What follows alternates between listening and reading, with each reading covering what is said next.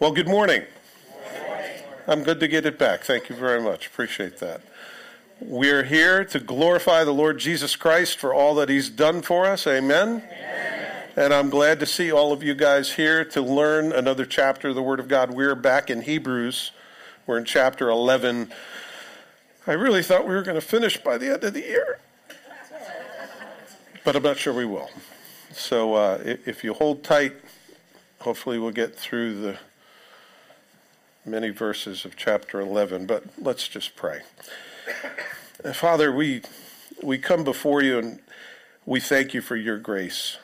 We thank you for seeing our broken, sinful condition, and that at the right time that you sent your Son to be an example, to be our Savior, to be the one who showed us how to live life, that taught us about the heart of the Father.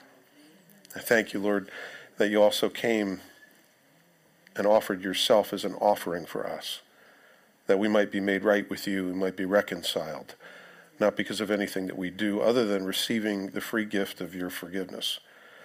So, Lord, this morning we gather as your people, as those that you've called, and uh, I'm sure many of us are hungry to, to know you better, that you would fill up our spiritual cup, that you would help us to be closer to you. Help us to be more knowledgeable of you. And Lord, that you might increase our faith. I pray that you help us as we look at your word that we might learn of you. In Jesus' name, amen. All right. Previously at Grace, I try to do the TV show thing, it doesn't work. We've been looking at the book of Hebrews, which basically is that Jesus is greater. He's greater than all of the things in the Old Testament because they're all shadows, they're all pictures, they're all metaphors, they're all types of who Jesus ultimately came to be. So last week we talked about how Jesus was a better sacrifice and gave us superior service. We looked at one of the more difficult passages in the scripture about sinning willfully after acknowledging the truth and what that all meant within that culture. And uh, if you don't know what that means and you're scared, good. You can look back from next week. This week, we're going to get into chapter 11. Those of you who have read through it know it as the Hall of Faith. How many of you read through chapter 11? Okay, you're excused. You can go. This is the Hall of Faith. It's going to go over all of these folks that have gone on before us. The scripture calls them the elders, those who are uh, our predecessors. And looking at their examples of faith, and just to show that it wasn't by works, it wasn't because they were fabulous people or they were stellar in and of themselves, but by faith they inherited the promises, as the scripture says. Uh, verse 1 says, Now faith is the substance of things hoped for and the evidence of things not seen. Uh, it, it's a bit of a complicated passage, but we're going to open it up and take a look at it. So, something that faith is, usually people think faith is something you have to be a little bit like a cheerleader and, and pump yourself up into, right? Like, I believe I can do it. I can do it like the little engine that could, you know. I know I can't. I, I think I can. I think I, oh, I can't. I can't. Oh, but maybe I can. Oh, oh, I'm getting closer. Okay. Oh, I can do this. Now, that's mostly what people think faith is about. It's about pumping yourself up emotionally to believe something that's unbelievable. The scripture has a different definition. It says faith is substance, it's evidence, it's tangible, it's not just ethereal. It's not an idea and a concept. It's not something that you pump yourself up into. Faith is assurance, and it's evidence, and it's substance. And it says, For by it the elders obtained a good testimony. Faith, in its simplest form, if you want the simplest explanation, because I'm a simple man, it's believing what God says is true. It's believing what God says is true. Now, you may believe me, you may not believe me, doesn't matter. Has absolutely no eternal consequence for you. But if you don't believe God, that has eternal consequences. If you believe God, that has eternal consequences. And so it has nothing to do with whether you believe me or not, or you believe anyone else on the face of the planet, but it's believing God within the context of this passage. So faith is the substance of things hoped for, the evidence of things that are not seen. So the scripture is talking about things in the future, those things that are hoped for, and things that are not seen, the invisible. It's about seeing the invisible, believing the impossible. That's what faith is. And it's a faith that's not without understanding. Faith that takes a giant leap, but it doesn't take a giant leap into the unknown. It takes a giant leap into that which we already understand, and it's believing what God has said is true. Make sense? Good. Because that's the platform that we're going to take a giant dive into history. So we need to understand that. In Romans chapter 10, 17, it says, So then faith comes by and hearing by the word of God. It's interesting, it doesn't say faith comes by reading. And it doesn't say faith comes by seeing. It says faith comes by hearing. Isn't that interesting? Whenever Jesus told the parable and he wanted people to listen up, he said, He who has an ear, let him hear. Isn't it interesting that God uses the auditory instead of the visual? In fact, if you understand what the lust of the flesh is, the first thing it is is the lust of the eyes. It seems like the eye gate is through which much temptation comes. And yet, faith comes by hearing. You guys are so responsive. I love that. I feel like I'm not alone. Faith comes by hearing, and hearing the Word of God. It says that when God created the worlds into existence, He spoke them. Isn't that interesting? So all of these all of these things in the scripture, you start to kind of put them together like pearls on a string, and you're like, aha. By the way, this faith that we're called into, this believing God for what he says is true, is sometimes a very difficult thing to jump into. By the way, that word, word, I love saying things that confuse people, but that word, word, right there is actually rhema, which is the spoken word of God, that which is an utterance. That's actually the definition of it. If you look in through the Johannine, uh, like the book of John, John uses the word word and it's logos, which is a different word. This is rhema, that which is done by speech, that which is spoken by utterance. Just so you understand, there's two different uh, things for the word word, and uh, you can make much of that. Here's an expanded version, in other words. Now, faith is the assurance, the title deed or confirmation of things hoped for, divinely guaranteed, and the evidence of things not seen, the conviction of their reality. Faith comprehends as fact that, that uh, what cannot be experienced by the physical senses.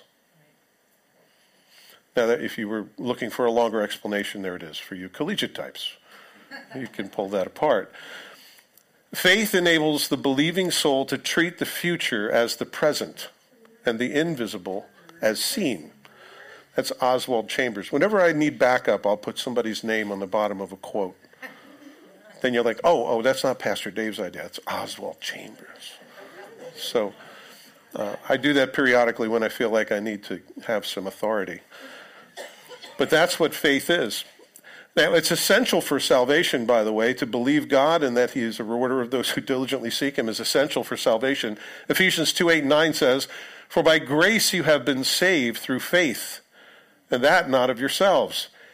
It is the gift of God, not of works, lest anyone should boast. So that when we go, when we stand before the presence of God and He's going to assign us an eternal home, and He says, Well, why should I let you into heaven? if you br- if you go looking in your pocket for something that you bring, you will be sadly disappointed because it's not of works. It's not anything that we manufacture are able to do. God can do. God can get anything. What can we bring to Him that is going to benefit Him, or He'll say, "Oh wow, thank you so much." God can make anything. He can do anything. What in the world can we bring? We can bring faith. faith, but it's not going to be manufactured. It's not going to be, okay, it's Sunday morning, Dave, get your act together here. It's not going to be like that. It's going to be, God, you got to help me here. And I believe what your promises say, and then you have to know what they are. Right? You can't just take a step out onto nothing. You can't have faith in faith. But I believe, I believe, I believe. Doesn't matter. Do you believe the truth? Because there are a lot of people who believe, but they don't believe the truth.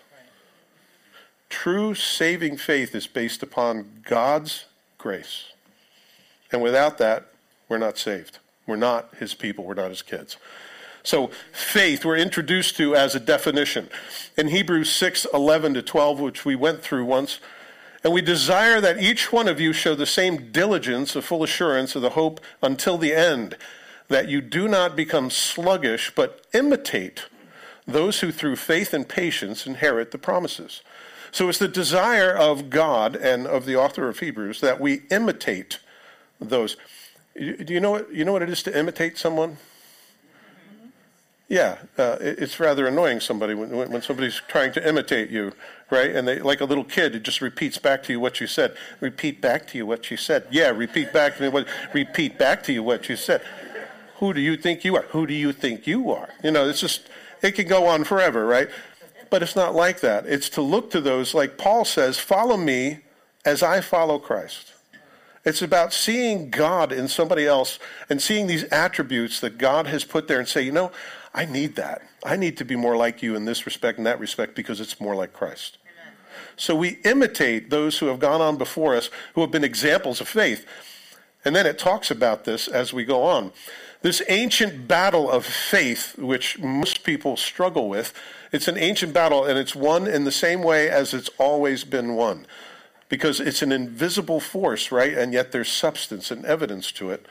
What the scripture teaches us is we do not wrestle against flesh and blood, but against principalities. These are thoughts and ideas, against powers, influences, sometimes emotional, against the rulers of the darkness of this age, which means bad propaganda and bad media, against spiritual hosts of wickedness, which means there is a source in, in satanic worship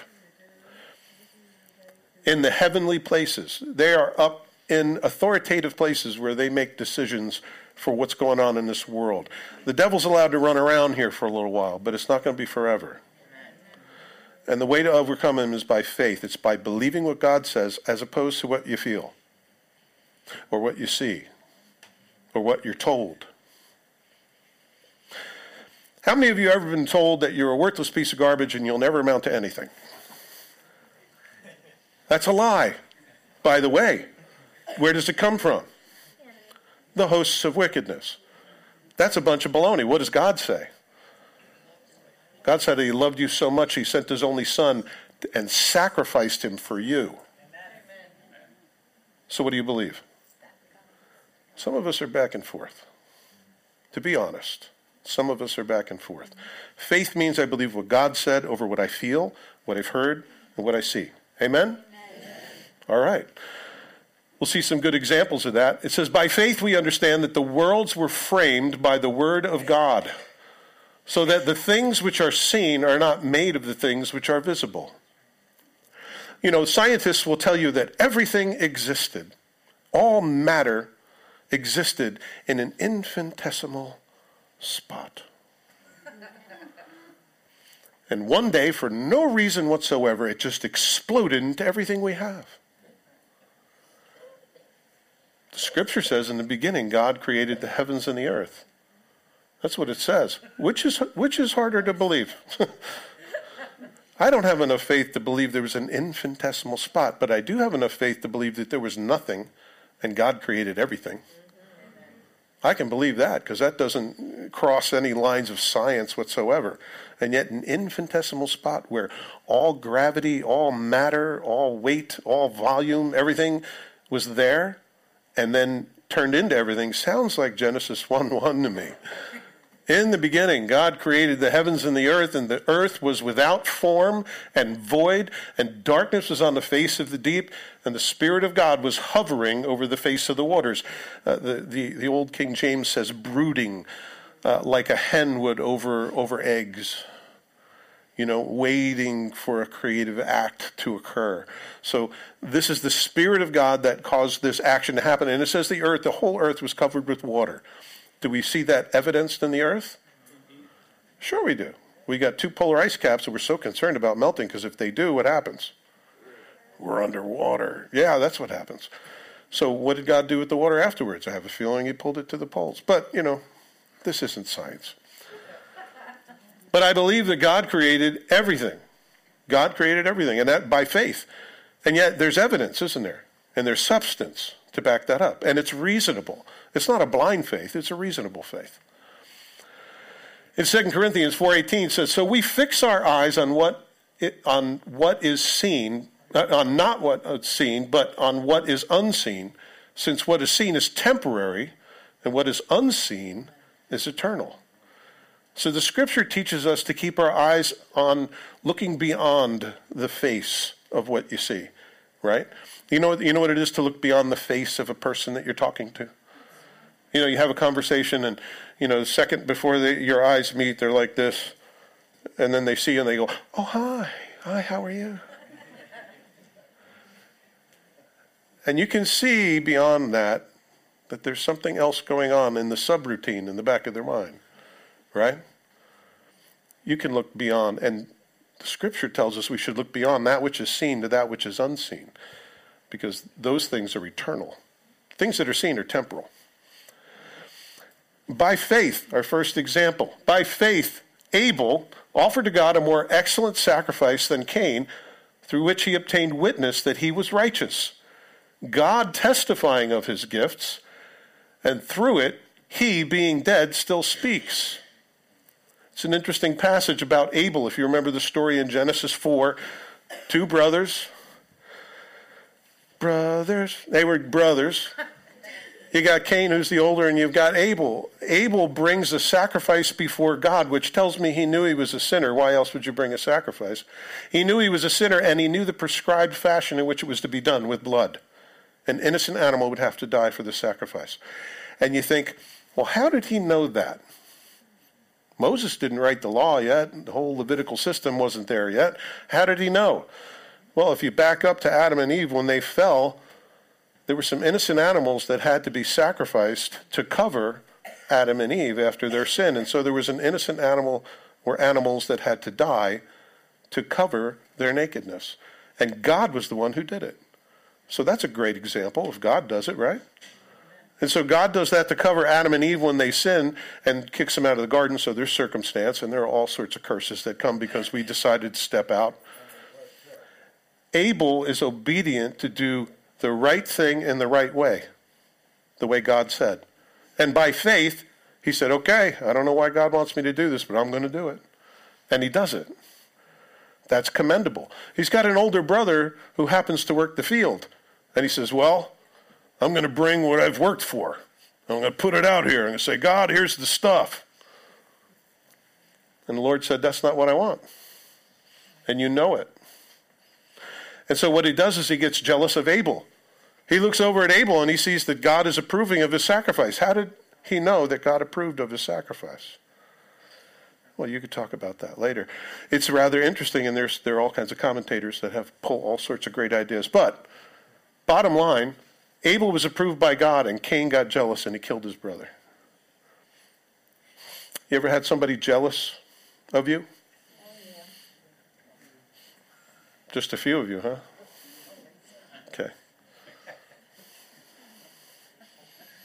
I've had people jealous of me because of who I married.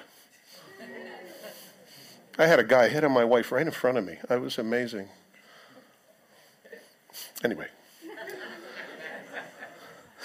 This guy looks over at my wife and he goes, You are so beautiful. You are so exotic. And I was like, that is so funny.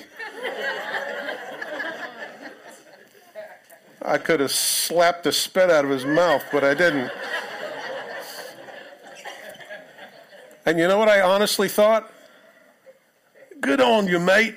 You, you just encouraged my wife. You didn't even know that. You, I, I, wanted to tell him what a great encouragement you are. My wife, thank you so much for that. Because I say it all the time, and it, you know. But a complete stranger, he was leaning in, boy. I'll tell you. It made me smile, and I didn't hurt him. I, not, not that you know of.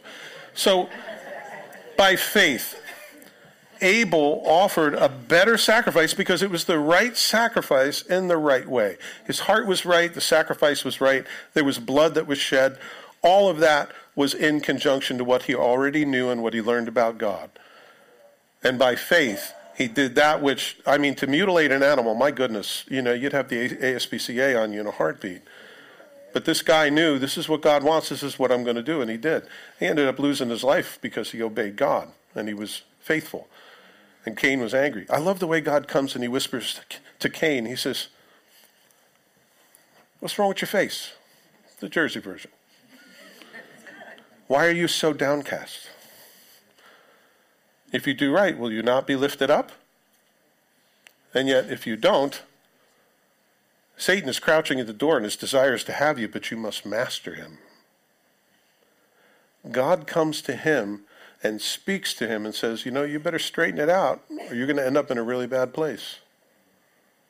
Talks to him before he did it. Isn't that a loving thing for the Heavenly Father to do? He does the same for us. I go to do something that, uh, you know, I'm not really sure is a good thing, and he's like, uh, uh, uh. oh, okay, okay, all right, Lord, you're, you're right, you're right. Shouldn't do that. So we have this great example of Abel, and we have this terrible example of Cain. Cain, not by faith, making a sacrifice, giving the works of his hands, which is what we do when we try to be good enough for God to love us, giving the works of his hands instead of doing and being obedient by faith. Verse 5 By faith, Enoch was taken out of the way so that he did not see death, and he was not found because God had taken him. For before he was taken, he had this testimony that he pleased God, but without faith, it is impossible to please him.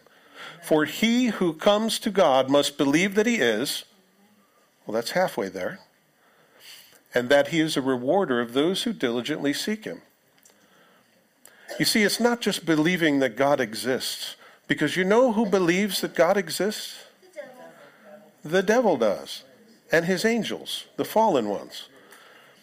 So if you have faith that God exists, you have the same faith as the devil does. Not good enough. You must believe that he is, and he's a rewarder of those who diligently seek him, which means we have this compunction, this invitation to seek him. So Enoch, the, you know, you know how old Enoch was when he died? Pretty good. Somebody had it right at the top of mind over here.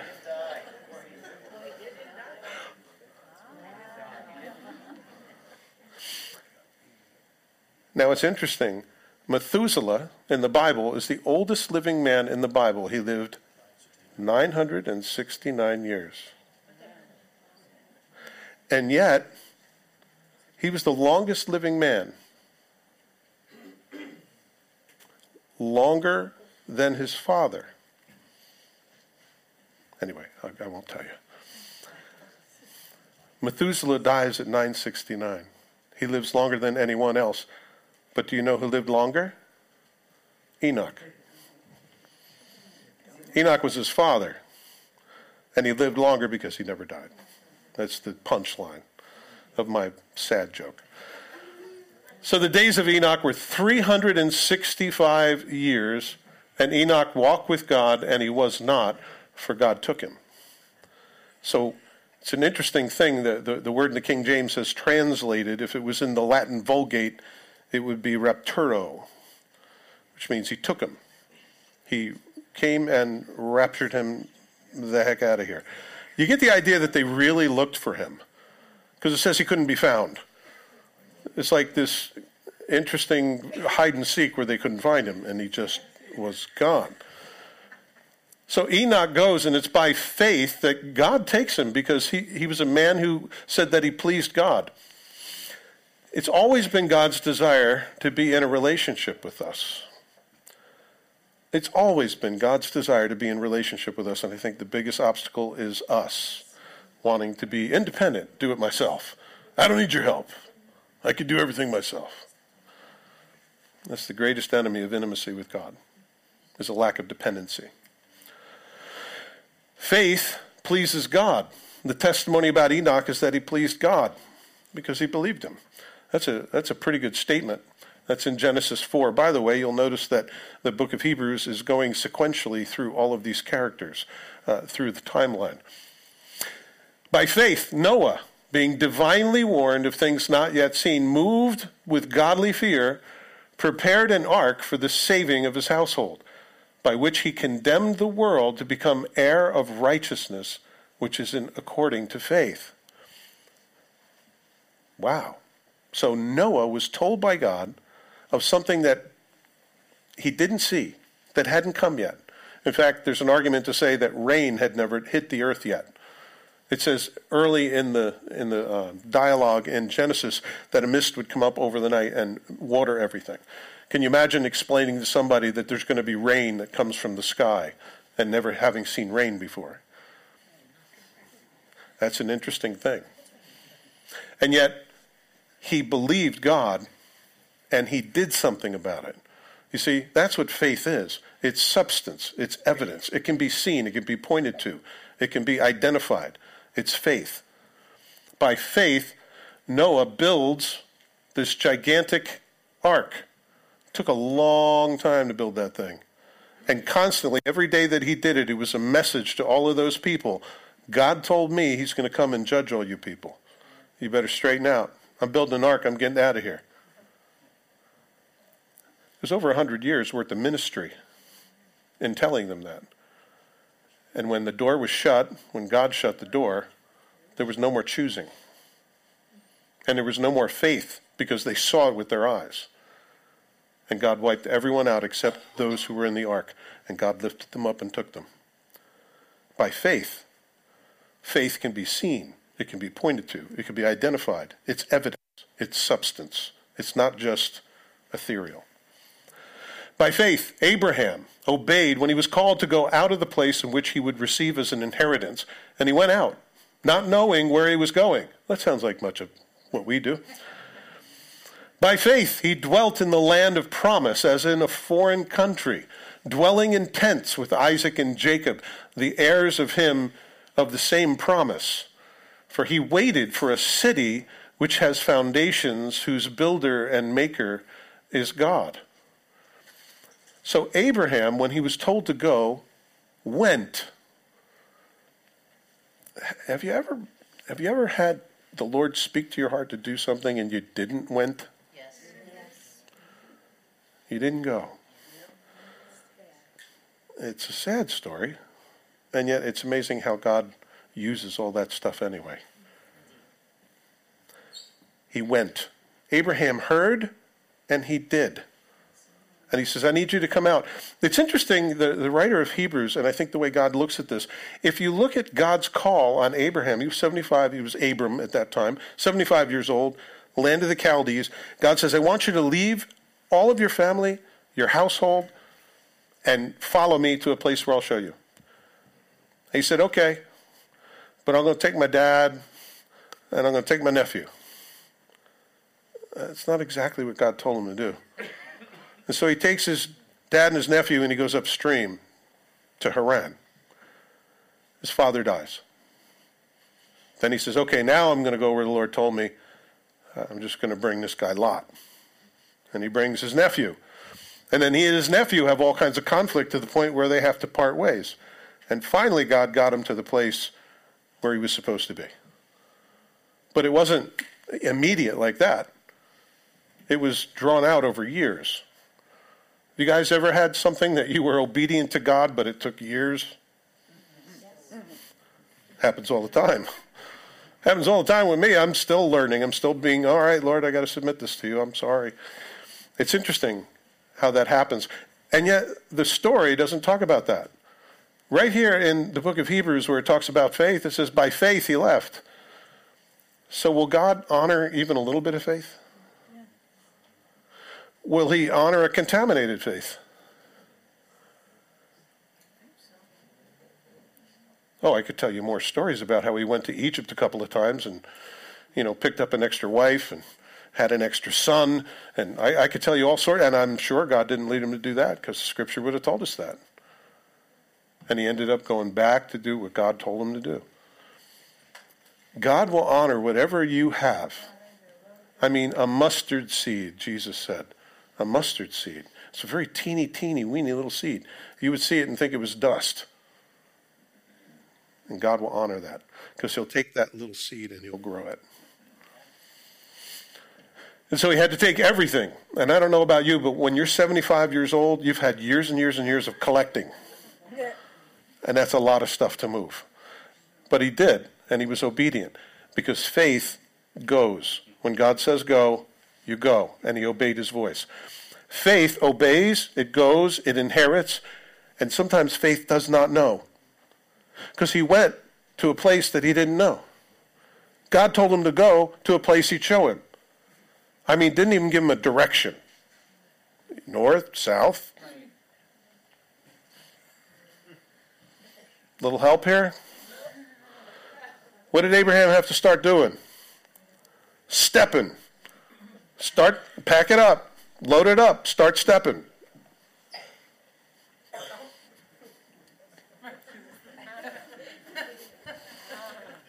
Isn't that the way our life is? Lord, how am I doing? Am I, am I, doing okay? Am I going the right direction? Oh, no, okay. All right, well, I'll go back this way. Life of faith means that you're constantly looking for those signals like, Lord, am I doing the right thing? Am I doing what you want me to do? And that's what Abraham had to do. That's an example of faith. And it says faith dwells in promise, it's with hope that God is going to do what he said he's going to do. And faith waits. Abraham had to wait over 25 years until God fulfilled his promise of him having a son. When he turned 100, I think it was finally time when God said, Okay, he knows this ain't going to happen on his own, so I'll do it now. And he's able to have a son at 100 years old. That's got to be tough. Verse 11 By faith, Sarah herself also received strength to conceive seed yeah, in your 90s, you need to receive some strength. And she bore a child when she was past the age because she judged him faithful who had promised. You see her faith? Therefore, from one man, and him as good as dead, were born as many as the stars of the sky in a multitude, innumerable as the sand which is by the seashore. Because of faith, because they believed God, because Sarah specifically believed God.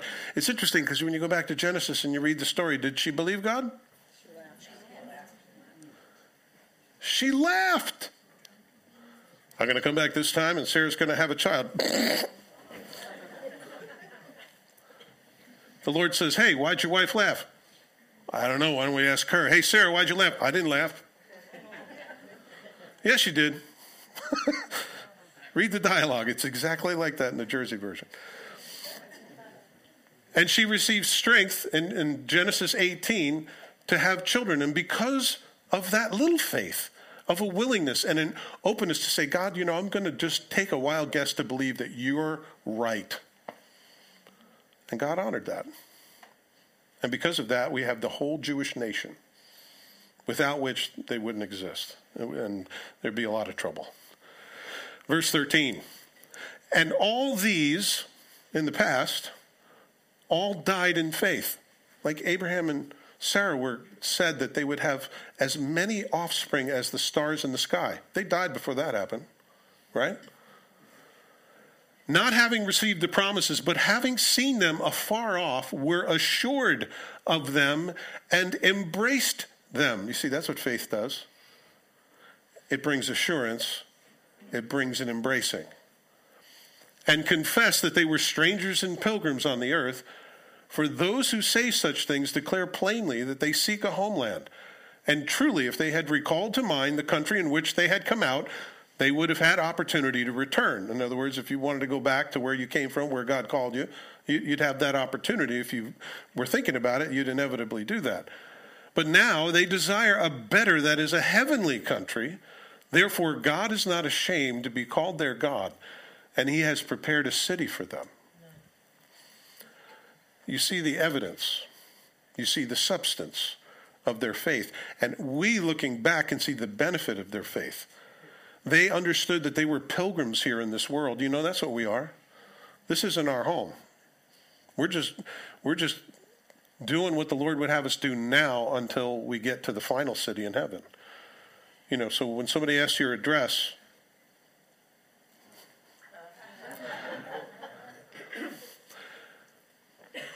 verse 17, by faith, Abraham, when he was tested, offered up Isaac. And he who had received the promises offered up his only begotten son. That sounds familiar of whom it was said, In Isaac your seed shall be called, concluding that God was able to raise him up, even from the dead, from which he also received him in a figurative sense. So God was doing a bit of show and tell with this whole thing. He tells Abraham, You're going to have as many descendants as, uh, you know, and his wife says, Well, you know, I'm, I'm done. So maybe my maidservant can help you out. And Abraham was like, okay. And so he has a child, not with his wife. And Ishmael grows up and he grows to love this kid. And guess what happens? God's promise is fulfilled, and Sarah's pregnant and has a child. And there's always problem with Isaac and Hagar and Ishmael and they're butting heads, butting heads. Gee, I wonder why. Jealousy sounds like Cain and Abel. They should have read Genesis.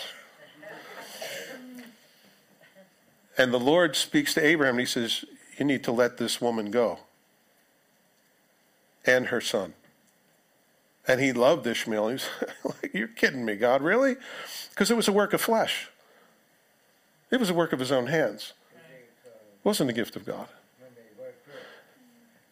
So, how great was his faith? Not so great.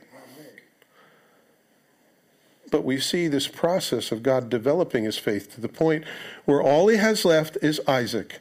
And the scripture calls it his one and only son because, as far as God was concerned, that is his only son.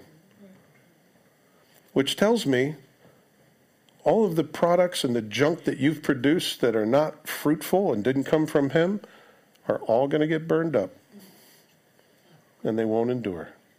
I'm glad for that. How about you? And so then he tells him, Take your son, your only son. It's interesting that he words it that way. And I want you to take him to the place where I will show you, and I want you to sacrifice him to me. I gave him to you, and I want you to take him and give him back.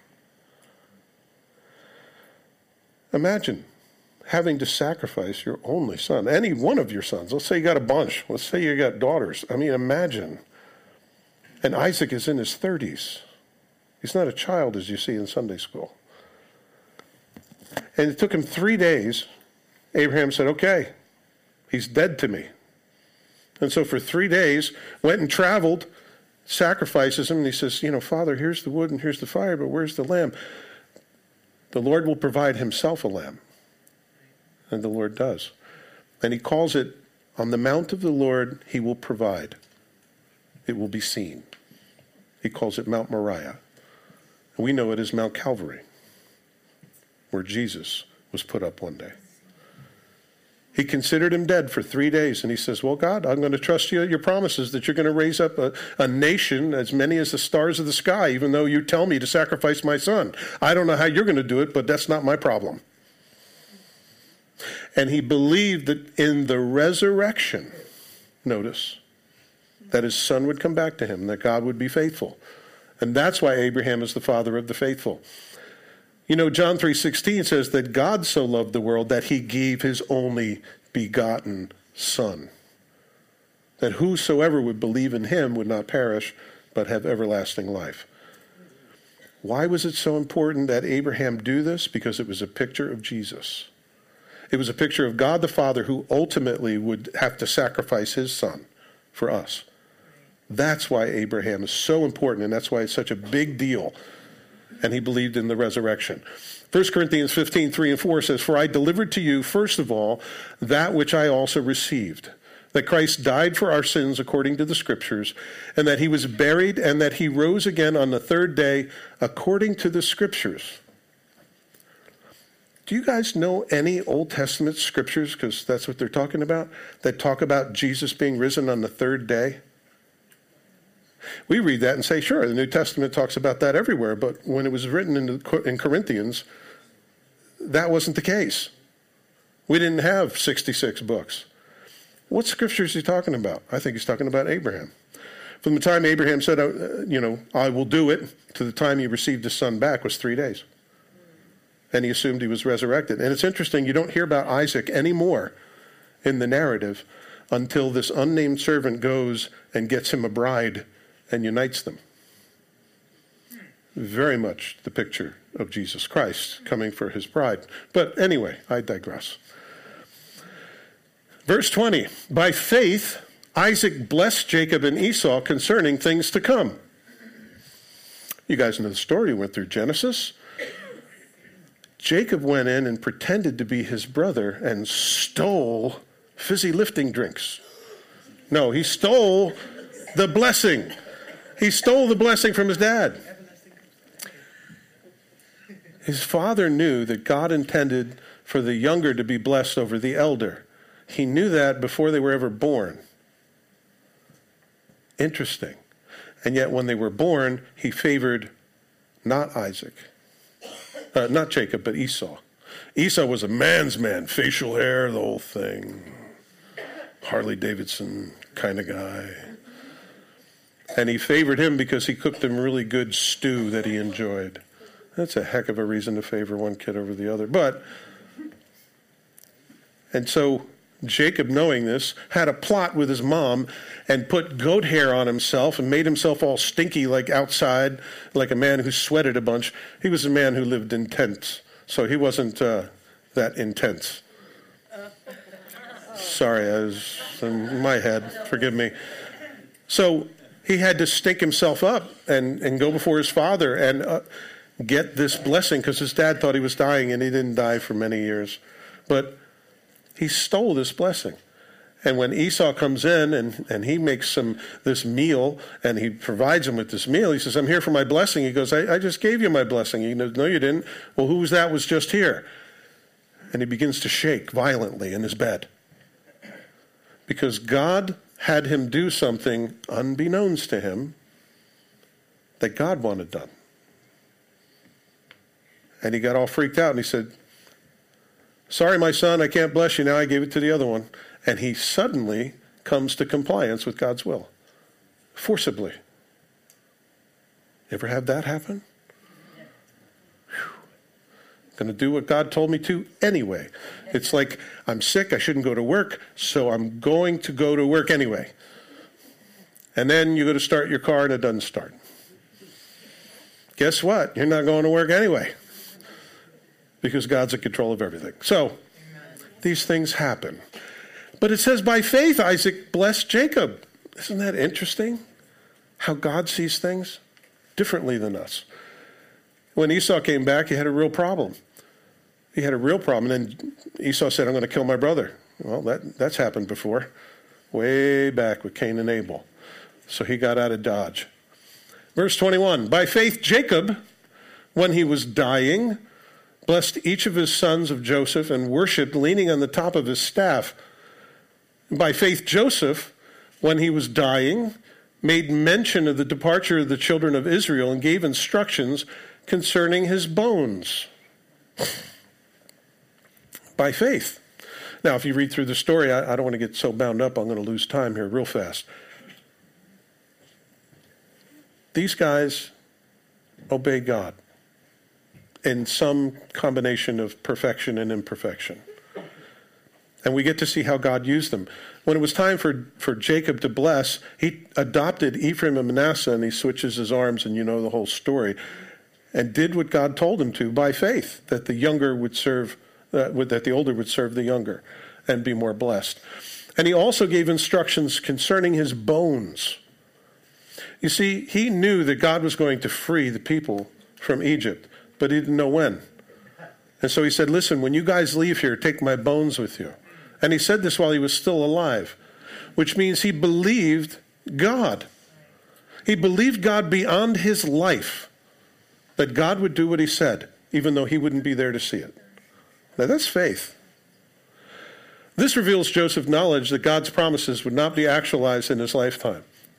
You see how faith shows itself in strength when you're weak.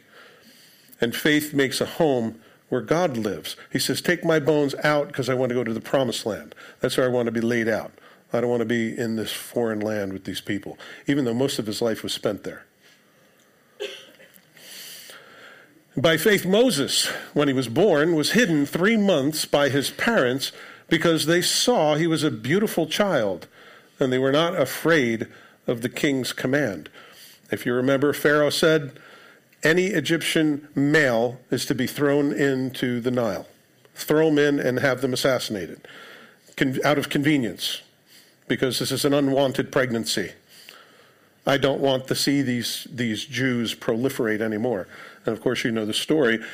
They said, This, this child is special. God has convinced me this, this child is valuable, and I am not going to do that. And so they threw him in the Nile in a boat with a cover, tried to keep him fed and quiet.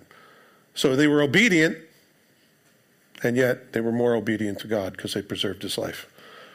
So there's this interesting combination of obeying the law and doing what God says.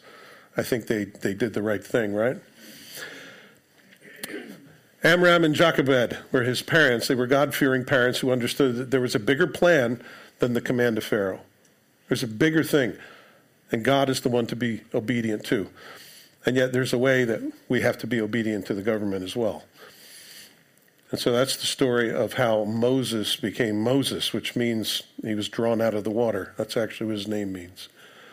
And by faith, Moses, when he became of age, refused to be called the son of Pharaoh's daughter choosing rather to suffer affliction with the people of God than to enjoy the passing pleasures of sin, esteeming the reproach of Christ richer of greater riches than the treasures of Egypt, for he looked to the reward. Isn't that interesting? He regarded Christ before Christ was even around. That's rather interesting. Hmm. So we see that he was faith, he was full of faith, and he refused to do what Pharaoh told him to do. Now, it took a while for him to get there, right? Mm-hmm. If you remember, he was a murderer, and he's, I'm just going to kill all the Egyptians one at a time. Well, that wasn't God's way, so he got taken out for 40 years until what you and I would call retirement age, which would be 80. He was 80 years old when the Lord called him to the bush. And he said, Take off your shoes. You're on holy ground. And he revealed himself. And he said, I want you to go back. And he said, Hamana, hamana, hamana. I can't speak. He says, All right, I'll send your brother. He's on his way, by the way. Okay, well, send whoever you want, just don't send me. And besides, I don't even know your name. And God reveals himself as I am. That means I'm, I'm the one who's always been, I am now, and I forever will be. I am. God revealed himself as the, the all knowing one, the one who's always existed and always will be. He refused because God told him to do something.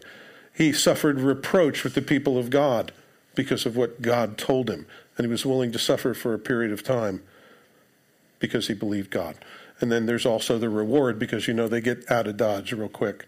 Colossians 1:24, Paul writing, he says, "I now rejoice in my sufferings for you and fill up in my flesh what is lacking in the afflictions of Christ for the sake of his body, which is the church." He's expressing this desire to embrace the sufferings that God's brought into his life for the body of Christ. And he says, I'm, I'm willing to do that. I'm willing to do it all day long and I'm going to fill up in my body that which Christ wasn't able to do because his ministry was only 33 years. So I'm going to continue running with the torch. That's a great attitude, isn't it?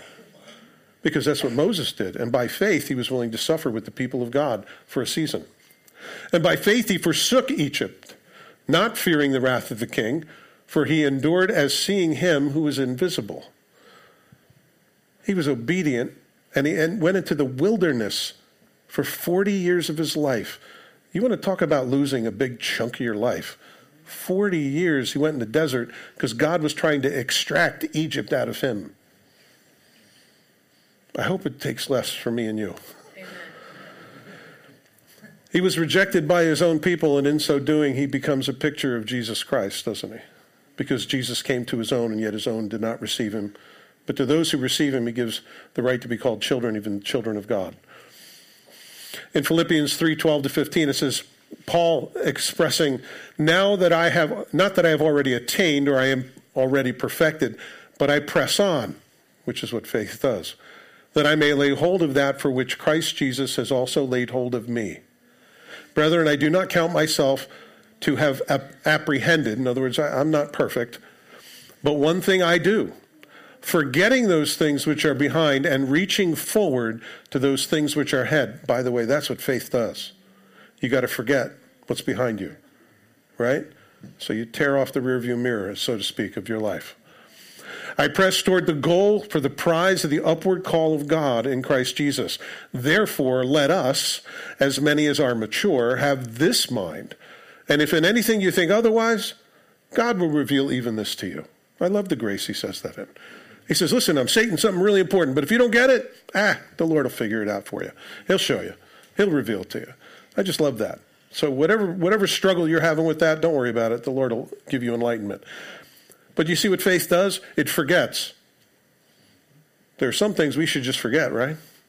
And reach forward. And by faith he kept the Passover with the sprinkling of blood, lest he who destroyed the firstborn should touch them. You see, you have to apply the blood. There's something, evidence, there's substance behind faith, not just words. By faith, they passed through the Red Sea as by dry ground, whereas the Egyptians attempting to do so were drowned. So it says that all of the people who got freed from Egypt went over on faith, and then Pharaoh's men tried to follow. That was called presumption. I think there are going to be a lot of Christians who we're going to meet in heaven and be very surprised that they're there. And I think there'll be other people we're going to be surprised they're not there. Because it's by presumption. You know, you don't get to heaven you don't get to heaven because your parents are Christians.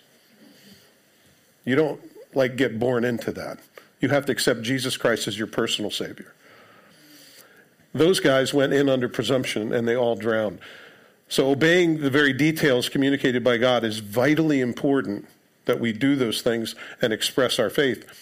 Out of judgment and into security and into safety is where all the Jews went. By faith, they stepped out. But Pharaoh and his men did the same exact thing, except they drowned because it wasn't mixed with faith. And that's the whole point. By faith, the walls of Jericho fell down after they were encircled for seven days. By faith, the harlot Rahab did not perish with those who did not believe when she had received the spies with peace. You remember the story. Joshua then picking up the baton from Moses after he kind of blew it, and the Lord said, You're not going in.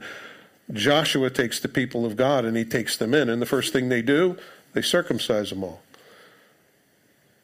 So, all of those years wandering around the wilderness, they weren't circumcising their children. That's a problem.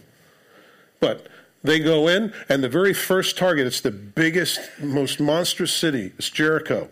And the Lord says, It's all right, I've got you, I'm going to take care of you. The battle is mine, don't sweat it. And you know what they do?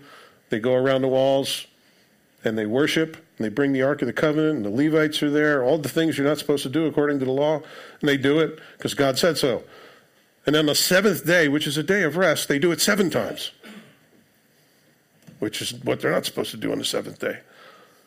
And God causes all the walls to go, falls down, and they take everybody out. And God gave them victory. Except for one place in the wall where there was a woman named Rahab who had faith. She had faith in something that occurred way before this.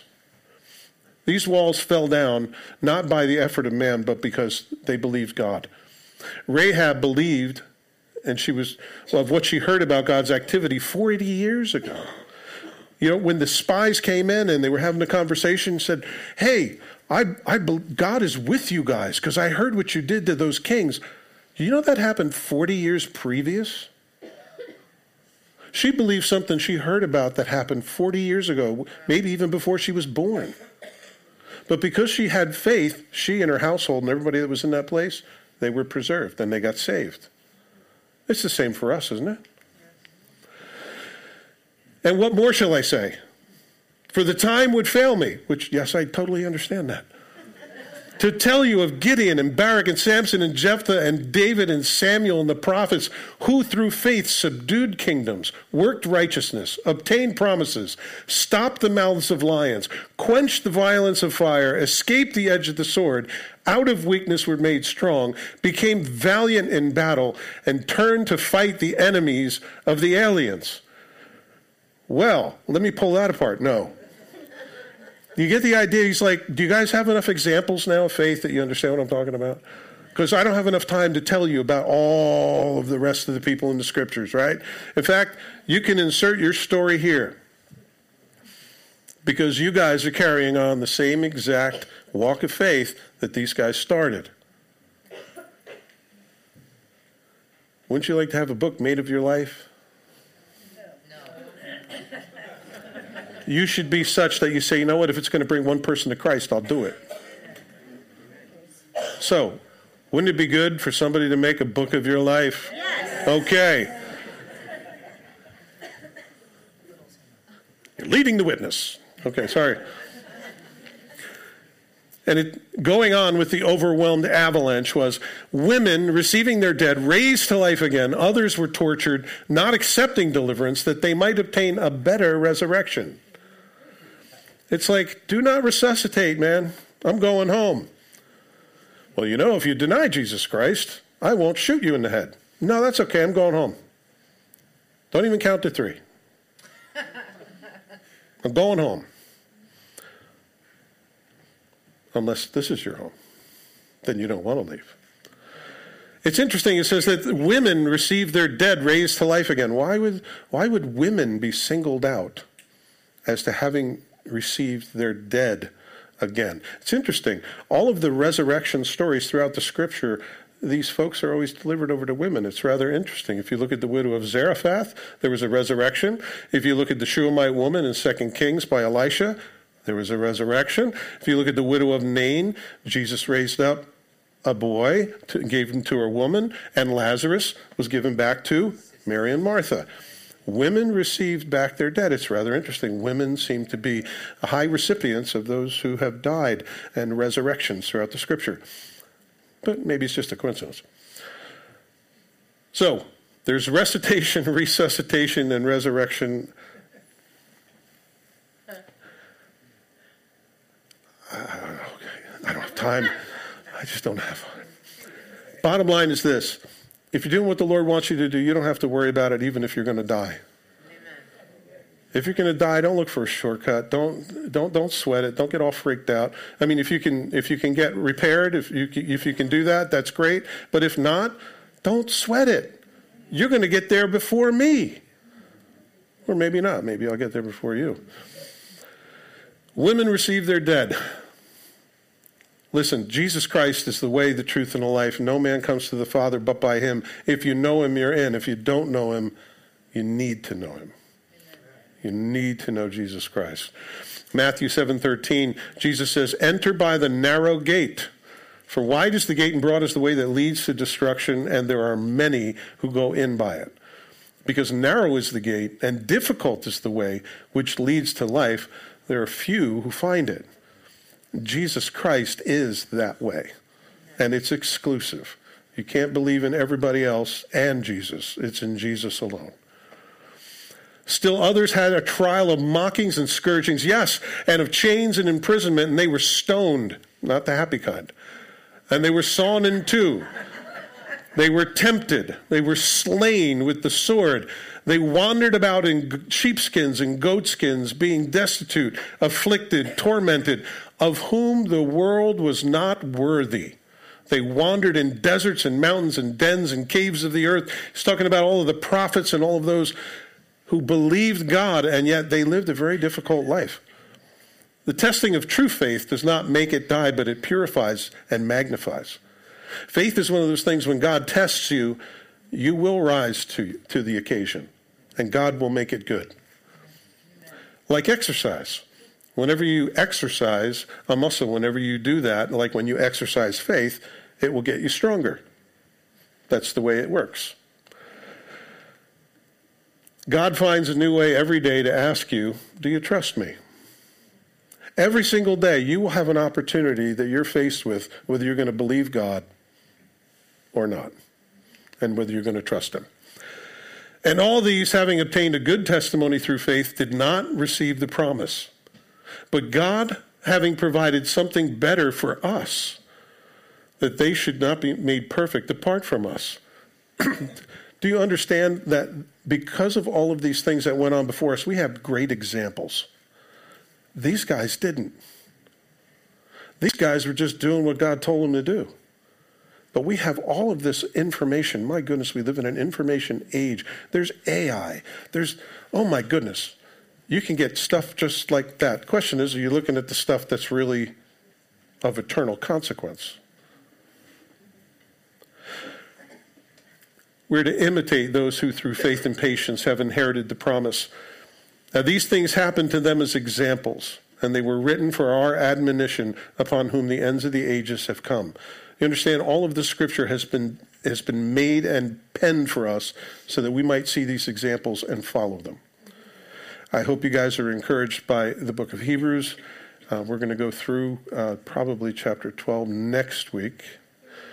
If, and, and Lord willing, we'll get there by all means, please open up the book. Open up the book and read the stories for yourself. It's encouraging. And look for those examples where these people took faith and put it into practice. They believed God for what He said, and they moved and stepped forward because I guarantee you that God is asking something of you today to take a step.